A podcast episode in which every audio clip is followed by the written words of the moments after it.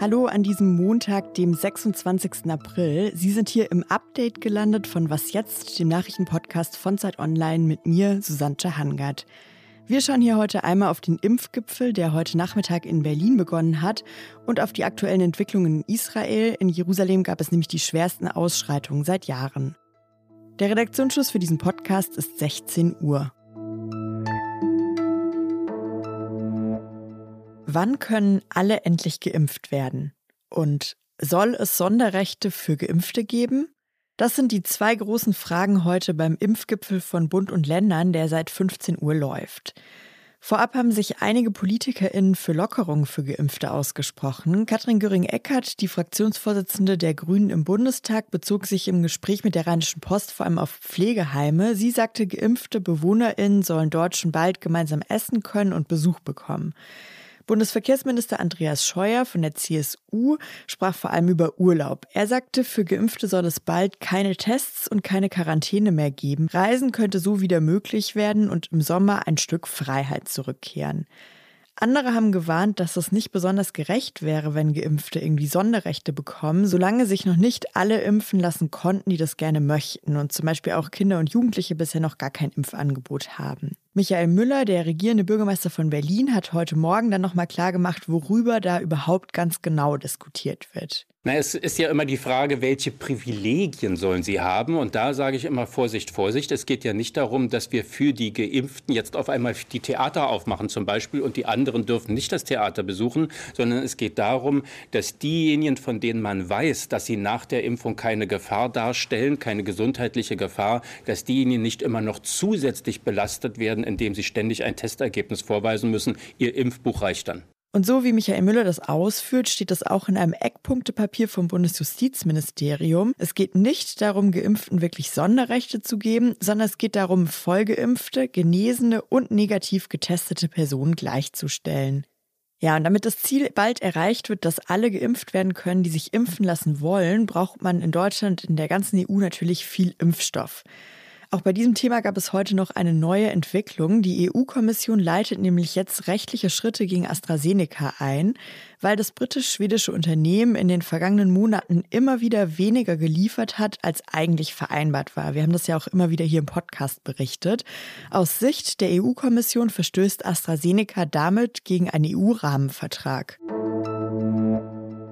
Heute Morgen haben israelische Behörden bekannt gegeben, dass die Fischereizone vor dem Gazastreifen geschlossen wird. Für die BewohnerInnen von Gaza ist das ziemlich dramatisch, weil ihnen dann einfach Fisch als Nahrungsmittel fehlt und weil für Fischer auch eine wichtige Einnahmequelle wegbricht. Israel hat damit reagiert auf Beschuss aus dem Gazastreifen. Seit Freitagabend sind nämlich 40 Geschosse von dort auf Israel abgefeuert worden. Diesen Angriffen vorausgegangen wiederum sind schwere Ausschreitungen in Jerusalem zwischen muslimischen Palästinenserinnen, jüdischen Israelis und auch der israelischen Polizei. Es waren die schwersten Zusammenstöße seit Jahren. Bei mir am Telefon ist jetzt Steffi Henschke. Sie lebt in Israel und schreibt als freie Autorin für Zeit Online. Hallo Steffi. Hallo Susanne. Steffi, ich habe gerade einmal kurz zusammengefasst, was jetzt in den letzten Tagen alles passiert ist. Kannst du noch mal erklären, wie ist es zu diesen ganzen Ereignissen gekommen? Ja, das hat sich, würde ich sagen, so ein bisschen hochgeschaukelt. Insgesamt gibt es in Jerusalem immer eine Grundspannung, eine Grundanspannung. Und ähm, jetzt ist gerade Ramadan und dann ähm, spitzt sich das oft zu. Da kommt es immer wieder seit Jahren auch zu Ausschreitungen. In diesem Jahr ist es noch ein bisschen dramatischer. Zum einen gab es eine rechtsextreme Gruppe, die aufmarschiert ist und zum anderen hat die Polizei in Jerusalem den Platz vom Damaskus Gate abends abgesperrt. Ähm, das Damaskus Gate ist ähm, der Eingang auf Ostjerusalem-Seite zur Altstadt und zur Al-Aqsa-Moschee. Und das haben viele Palästinenser als äh, Provokation gesehen und so hat sich das langsam hochgeschaukelt bis dahin, dass vergangenen Donnerstag, als ähm, um die 100 jüdische Rechtsextremisten in Jerusalem vor dem Damaskusgate demonstrierten, dass da ja bis zu 100 Menschen, um die 100 Menschen verletzt wurden. Jetzt ist es ja so, dass in Israel die politische Lage zurzeit ziemlich instabil ist. Es gibt keine klare Regierungsmehrheit, auch nach der vierten Parlamentswahl nicht. Spielt das denn auch eine Rolle jetzt in der aktuellen Situation? Ja, das spielt eine große Rolle. Ähm, wir haben im Prinzip ja keine Regierung hier und ähm, der aktuelle Ministerpräsident Benjamin Netanyahu hat im Prinzip versucht, mit einer rechtsextremen Partei, mit einer ultranationalen Partei auch eine Koalition zu formen.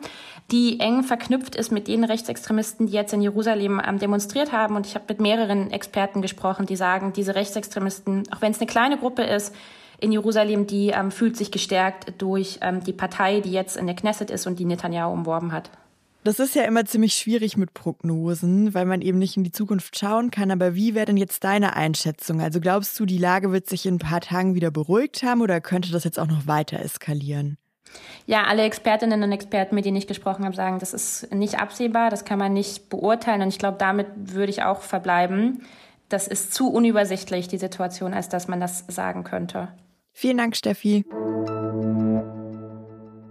Rund 1,98 Billionen Dollar.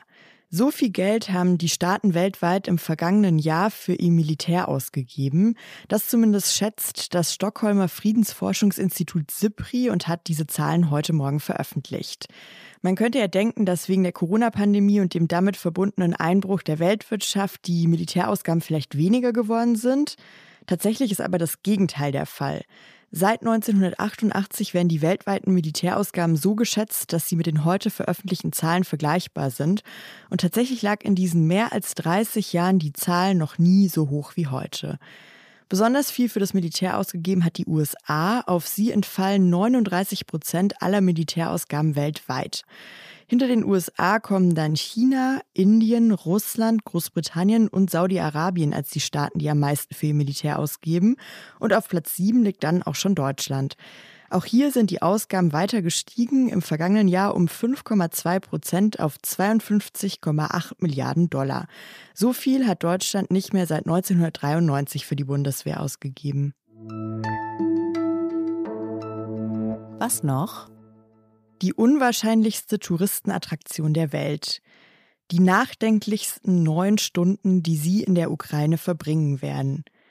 Nur wenige trauen sich, eine Tour nach Tschernobyl zu machen, dem apokalyptischen Ort des schlimmsten Atomunfalls der Welt.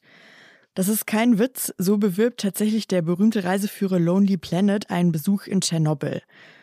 Heute auf den Tag genau vor 35 Jahren kam es dort zur Reaktorkatastrophe. Ja, und mittlerweile hat sich das Sperrgebiet tatsächlich zu einer touristischen Attraktion entwickelt. Das liegt auch an einer amerikanischen Serie vom Sender HBO, die vor zwei Jahren erschienen ist. Die trägt einfach den Titel Tschernobyl und danach haben sich die Besucherzahlen dort tatsächlich verdoppelt. Die ukrainischen Behörden arbeiten derzeit auch an einem Antrag an die UNESCO. Sie wollen nämlich jetzt Teile der Sperrzone zum Weltkulturerbe erklären. Ja, dieser touristische Boom, der Erhalt dieses Weltkulturerbes, das ist natürlich nur ein Aspekt.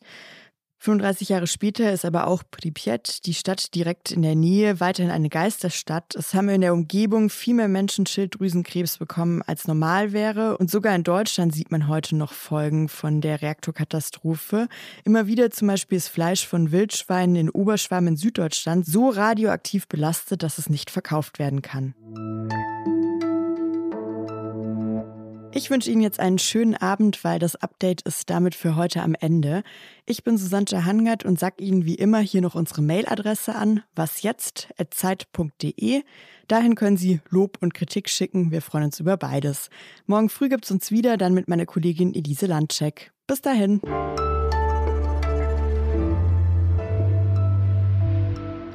Also ich glaube, die Aufregung wird sich in Grenzen halten und wir sollten es allen gönnen.